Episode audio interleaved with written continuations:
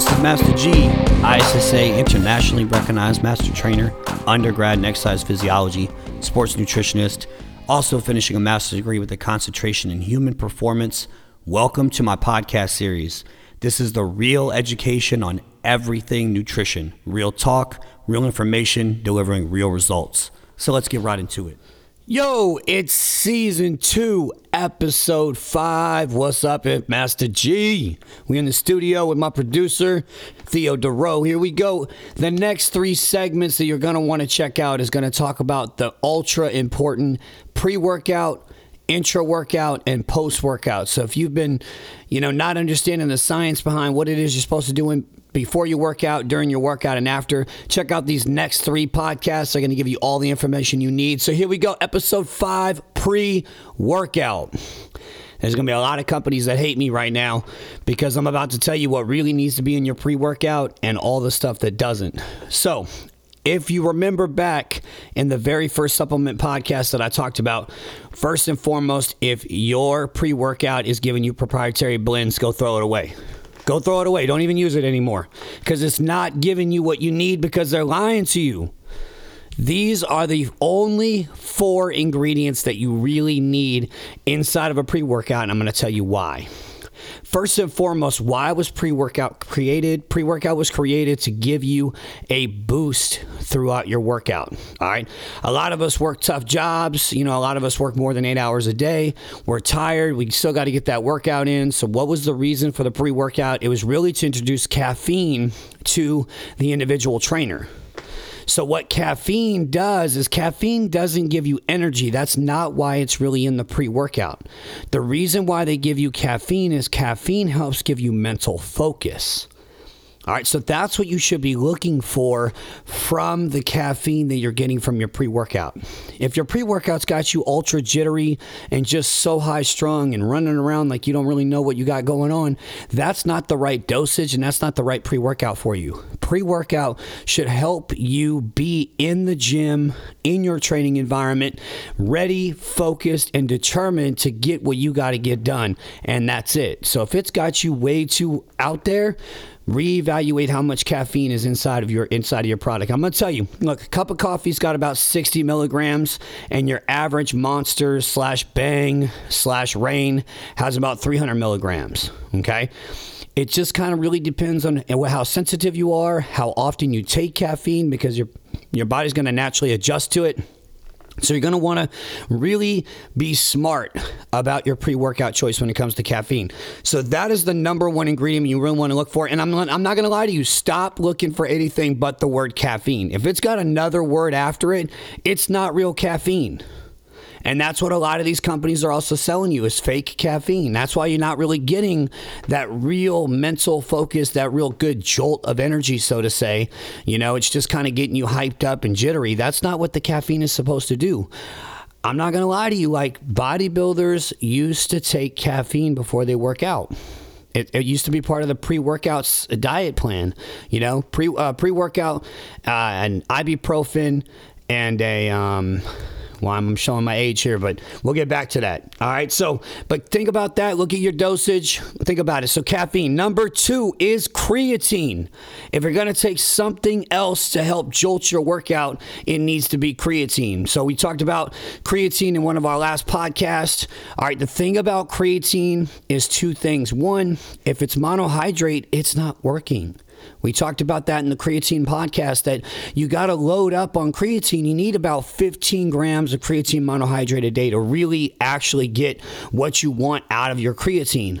So you need a buffered creatine to really help you if you're just going to take it with your pre workout. So they should be either giving you some Kre-Alkalyn, some creatine HCl, or some other created creatine that they have. I know that a lot of companies use like Creapure, and basically what they're doing is they're attaching the creatine to a sugar molecule to help it get faster delivery system into the system. But you need a valued amount of creatine. You need at least three grams of creatine to really boost your creatine levels to really give you that edge while you're in the gym. So again, if you got a proprietary blend and they're not really telling you how much creatine you're giving you, they're just not getting enough. If you are doing a creatine monohydrate, then you know you need at least five grams or more. So most companies are not giving you that five grams. I promise you, I've seen them. They're only giving you three, two, you know, and they're covering it up, trying to give you creatine monohydrate and then another word underneath it, trying to sell it to you.